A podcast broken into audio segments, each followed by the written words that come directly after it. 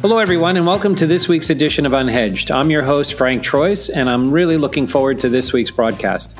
Each week, we try to present you with the most diverse group of panelists and speakers that one can find anywhere. These range from theologians to portfolio managers, hedge fund managers, politicians, you name it. If they've written a book, we're going to have them on air talking about it.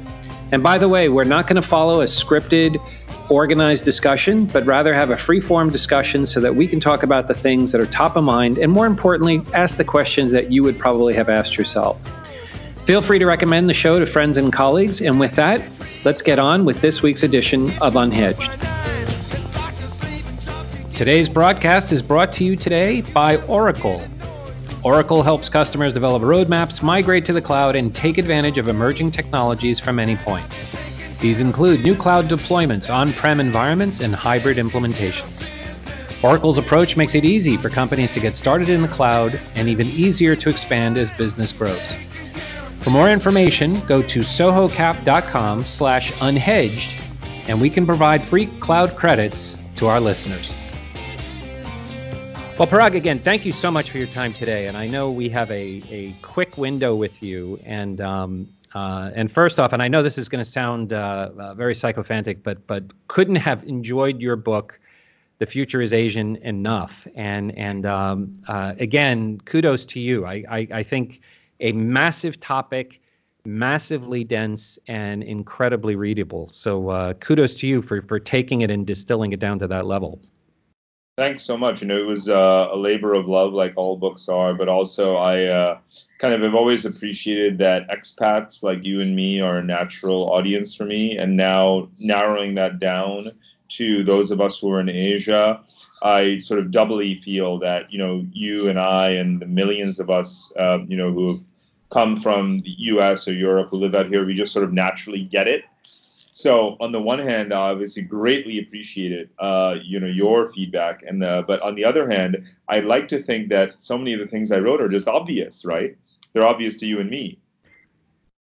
Well, let's take that a step further, because the one of the fun points about this was leading up to this. I actually I have the bad habit of reading several books at the same time, and I apologize. The title's escaping me right now, but in the title was a reference to Marco Polo, and it came from a DC strategist. It's Marco Polo's World, Robert Kaplan. That's it. He's actually my mentor, one of my truly great mentors in the world. Yep. Oh, fantastic. So, and through that, there in each of his essays, he's referencing, your work, your prior work. And again, I think for our listeners, this could go a number of different directions. So the in the spirit of maybe jumping into the deep end of the pool, let's use another book as a point of reference, which Graham Allison's Destined for War, which Yep. is a very negative potential outcome in terms of China. Warning. It's a warning. It's a shot across the bow. I'm a huge fan of Graham's. He's also a friend and a mentor. And, these are, we all come at it from different points of view. I think that Graham is taking a structural view about rising, declining powers, power transitions, fairly standard kind of, historical prism that drives largely from European historical experience. And he and his team did a very rigorous assessment of European history and patterns of rise and decline. It's just that it doesn't necessarily apply on the global stage with this vast geographic template that involves,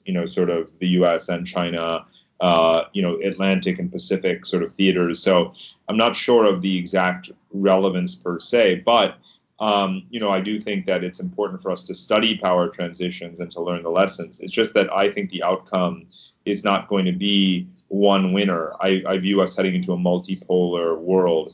And so that's where, Bob Kaplan comes in, because he also sees not a world of a neat and tidy power transition of China replacing America. He sees a much more messy, his word is claustrophobic, yes, kind of Eurasian landscape.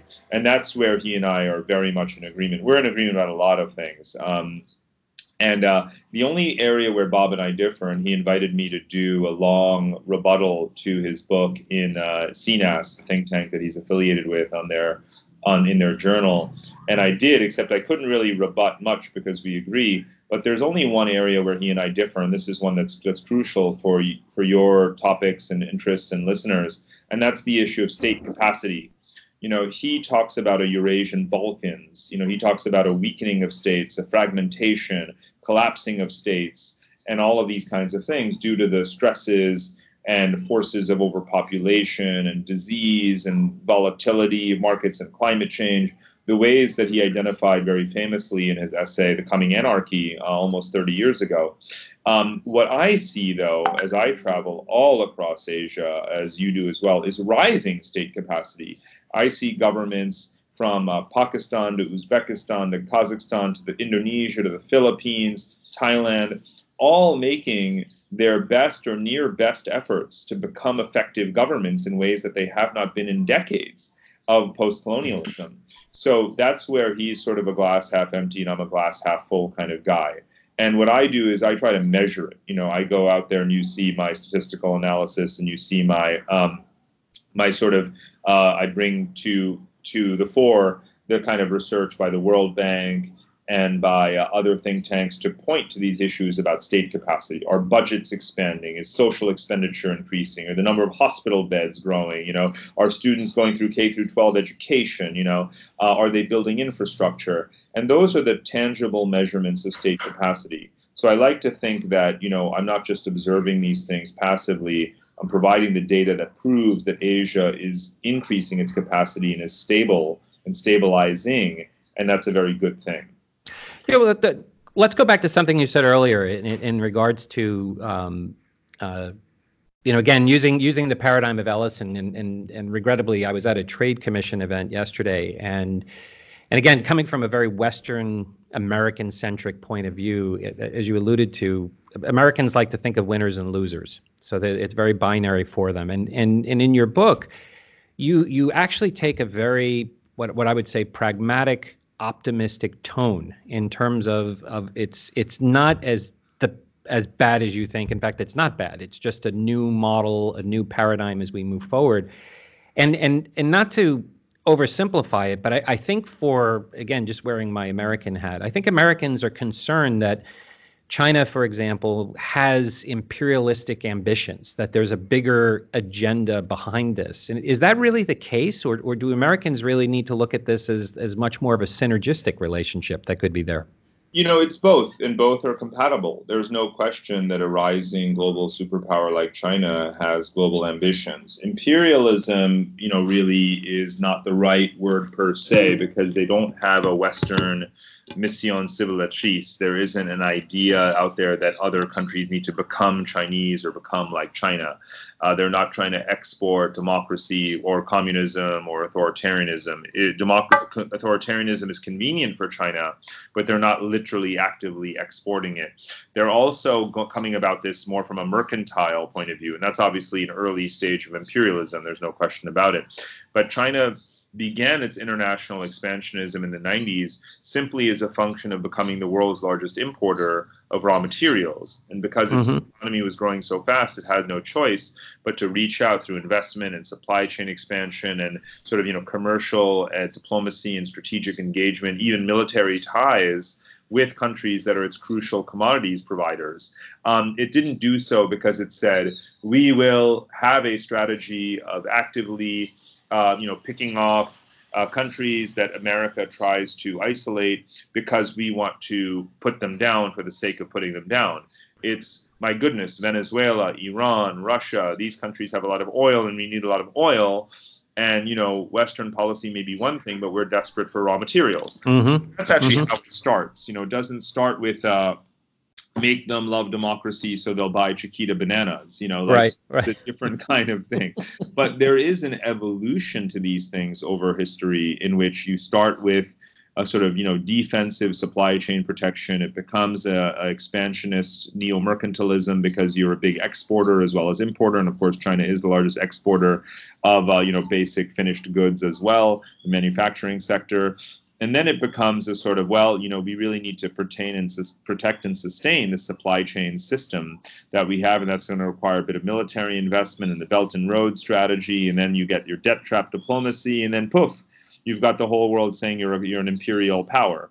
But there's varieties of imperialism, and Chinese imperialism is quite different. But more importantly, it's a different world.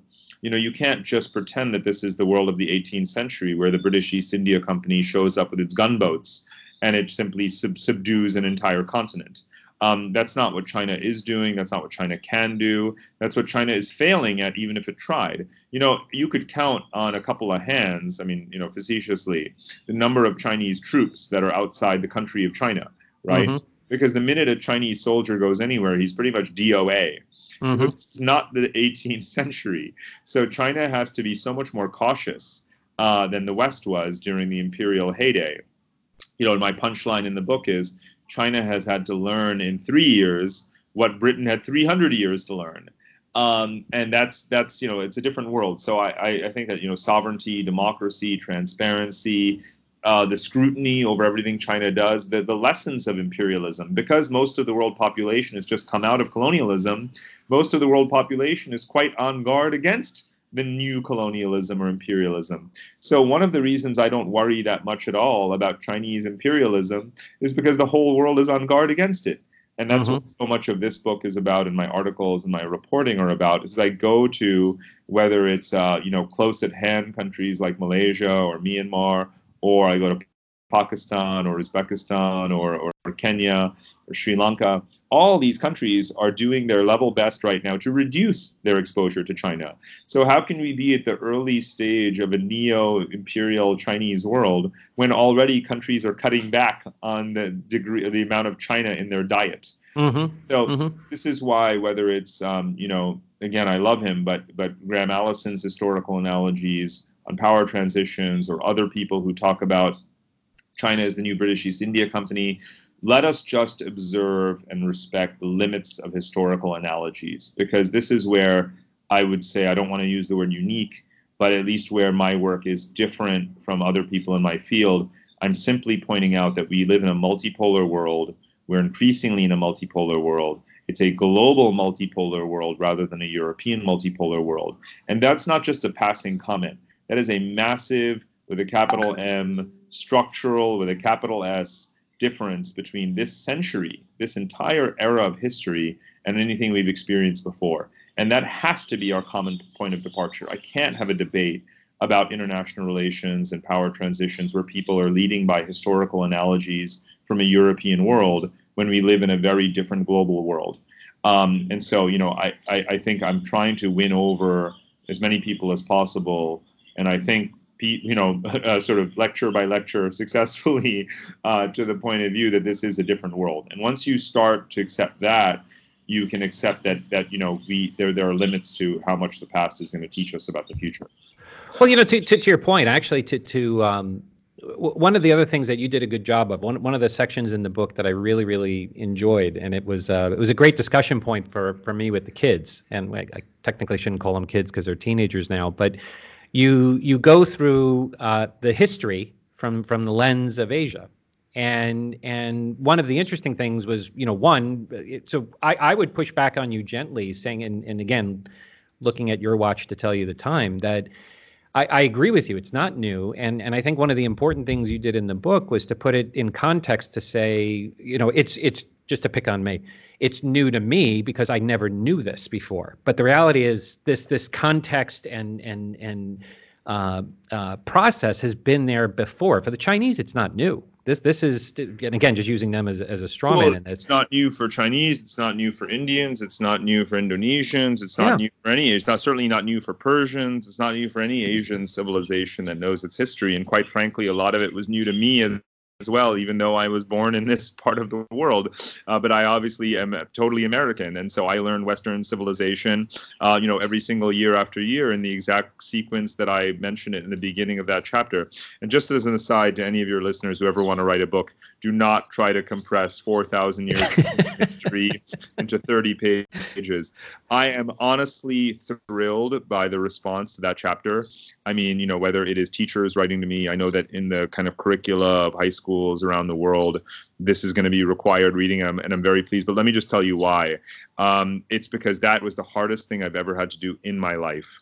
I mean, I haven't climbed a mountain as hard as having to write that one chapter of this one book. There's never, ever been a tougher literary assignment that I have faced than writing that chapter. Well, and I brought it upon myself.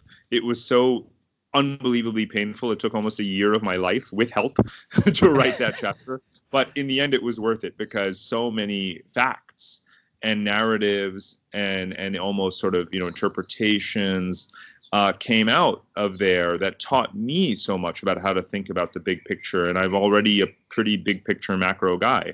So I stand by it. I'm, again, really pleased that it's kind of taking hold.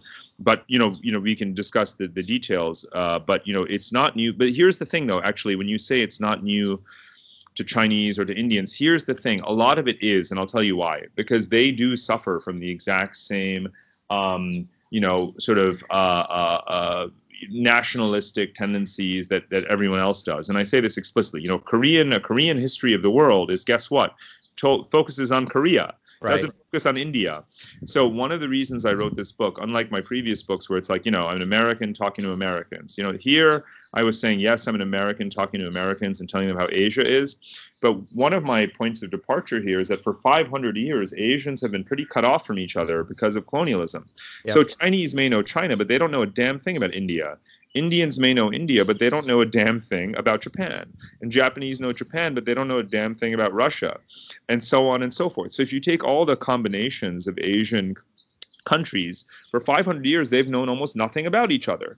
So part of why I wrote that chapter and wrote this book is actually because there is an Asian story of commerce, conflict, and culture, an Asian story of the Silk Roads. And Asians need to collectively have one baseline understanding of their own history. And this is not just some narrow little corner of the world. We're talking about 5 billion people. So I was trying to perform a public service for 5 billion people here, not just to introduce something for, you know, 10th graders in America. Well, and again, I had no idea that the effort in the chapter, and again, it's I would encourage our listeners, that alone is worth the read. And again, I'll share with you one story. I shared your book with a friend of mine who manages a hedge fund back in New York, and he called me up and he said, you know, he goes, my only exposure to Persia was Xerxes in the movie 300. That was it. Hey, that, you know, as far as it goes, that's not so bad. It was like totally, you know, let's just say it shaped a lot of like you know, alpha male workouts. Yeah. I now take a sledgehammer and bang it on tires too. But you know, you bring up an interesting point. Another book I like holding yours against was the book by John Lewis Gaddis on grand strategy, and he in several sections alludes to the commonality, but at the same time he said, you know, there but for the Himalayas in India and China, you know, there was always a separation. Now. You know, because of technology, it's, you know, a fighter jet can go over any time and do that. But again, to your point, the commonality in terms of culture and how they look at things. And again, I go back to this question I would put to you: if you were Secretary of State tomorrow, let's say Pompeo decides to resign. I mean, and let's assume I take a seat at Commerce. What is the... You take the White House rank, and then I'll take the job. Okay. But yeah, we'll give you Commerce too. You can dual hat. Yeah, thank you, Ed. But what would you advocate from a policy perspective? I mean, right now the States is taking a kind of hardline view against China, but at the same time, it seems if they took a step back, and let me complicate it a little bit, China and India and Pakistan. How at the end of the day, you know, would you play a nation states game with them and say, hey, look, you know, I'll be friends with everybody and keep them competing and use that as a check and balance against China? Or is there the opportunity here for the Americans to have a grand deal? Something back, and again, I hate to say it, back to Nixon Kissinger when they made the first overture to China. Yeah, in a way, it's neither, you know, because it's their game, not our game. You know, the reason we were a big player in that game was because there were tensions between China and the Soviet Union that actually emerged exactly 50 years ago. This year is the 50th anniversary of the Sino-Soviet conflict, which occurred in sort of Central Asian borderlands. And that was created a window, obviously, in a Cold War context. But, you know, just to sort of separate the Soviet Union from China. But this is really different. This is their game that they're playing. There is a China, Pakistan, India triangle, and we are not part of that triangle. You know, we have had a policy for the last 20, 25 years of trying to help India develop its confidence as a rival to China. But the thing is, they're operating in different theaters. China is acting more as a terrestrial power with its Silk Road strategies and Belt and Road. And India, you mentioned the Gaddis and the Himalayas earlier, is sort of hedged in. So, and of course, not only by geography, but also by its enemies like Pakistan. So, India is not going to make a lot of headway in terms of its influence on the Eurasian landmass. Where India is going to focus, and the way it's parted company with our original policy of trying to promote it as a continental balancer to China, is that India is really going to focus on its maritime strategy, its Indian Ocean strategy. It wants to be the dominant naval power in the Indian Ocean. And quite frankly, it will, because it really does obviously have the most fortuitous geography. And as I mentioned in that chapter too about history, for India, there are great eras of history were not when they were rivaling China on land. It was the Chola dynasty when they were a maritime power trading with Africa and Indonesia. So India naturally sees itself as a naval power. It will indeed successfully contain China in the Indian Ocean. And that's something that I go into in that chapter of the book that talks specifically about this whole triangular dynamic in the Arabian Sea and so forth. So, what can we do if I were Secretary of State? For one thing, we still have an interest in stabilizing Afghanistan and Pakistan and jointly. And in doing so, we actually need China's help because China is the largest investor and trading partner of both those countries. China now has an interest in stability in those countries because of its own trade corridors. So we could look at some burden sharing with China around shifting the antagonism between those two countries. When it comes to India and China, we can work with India on Indian Ocean maritime patrols, as we're doing. We have this thing called the Quad with India, Australia, and Japan.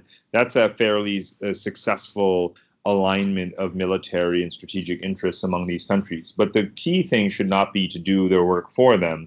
It should be to do capacity building with them so they can solve their own problems. So that means building up the Indonesian Navy as well, the Vietnamese Navy.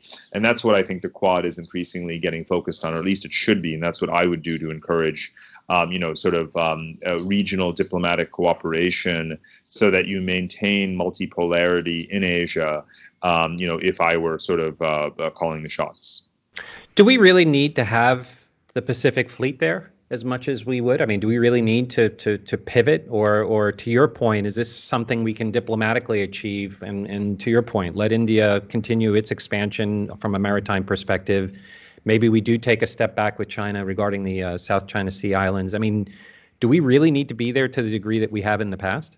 Well, I mean, I would say we need to be there, but then we should just not talk about whether it's more or less than the past, but whether it's appropriate to the circumstances of today versus the circumstances of the past. So right now, why do we need to be there? Well, there has been a post-war security umbrella that the United States has provided, for Japan, for South Korea, for our allies, and that has helped to maintain a certain degree of strategic stability that has been an enabler of the rise of Japan, the Tigers, and China itself.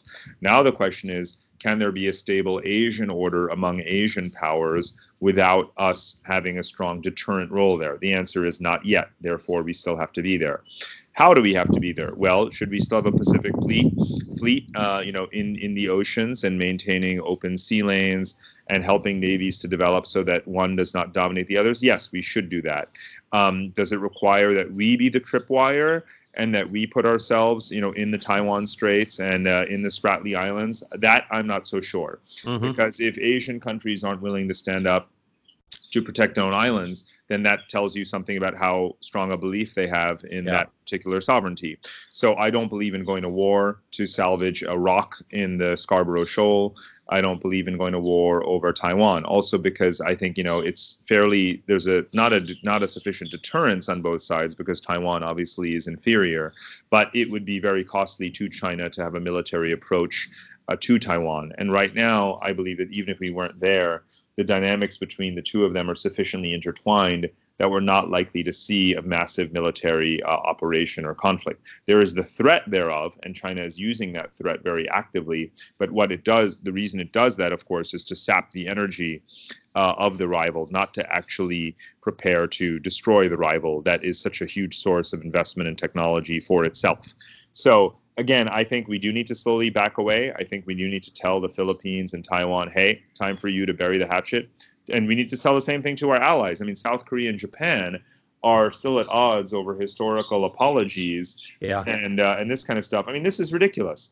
You know, on the one hand, I've written a book that praises Asian maturity for keeping geopolitical tensions at bay while converging geoeconomically, and that is true. It has happened. It's a positive story. On the other hand, they're so immature, still arguing over things that most people are now dead, you know, can't remember. So, you know, I think that it's time for Asian countries to grow up, to take matters in their own hands, not just to maintain a balance of power for the sake of perpetuating a stalemate in disputes, but rather solving those disputes. That to me is maturity. And I want to see that happen. And to some degree, us being here forever, you know, prevents them or allows them to get away with remaining immature. Whereas if we were to, in some situations, say, you know what, we're pulling out, you know, we don't need to die. No American needs to die over the Scarborough Shoal. If you're going to give it to China, give it to them, and then come to an agreement that China won't take any more.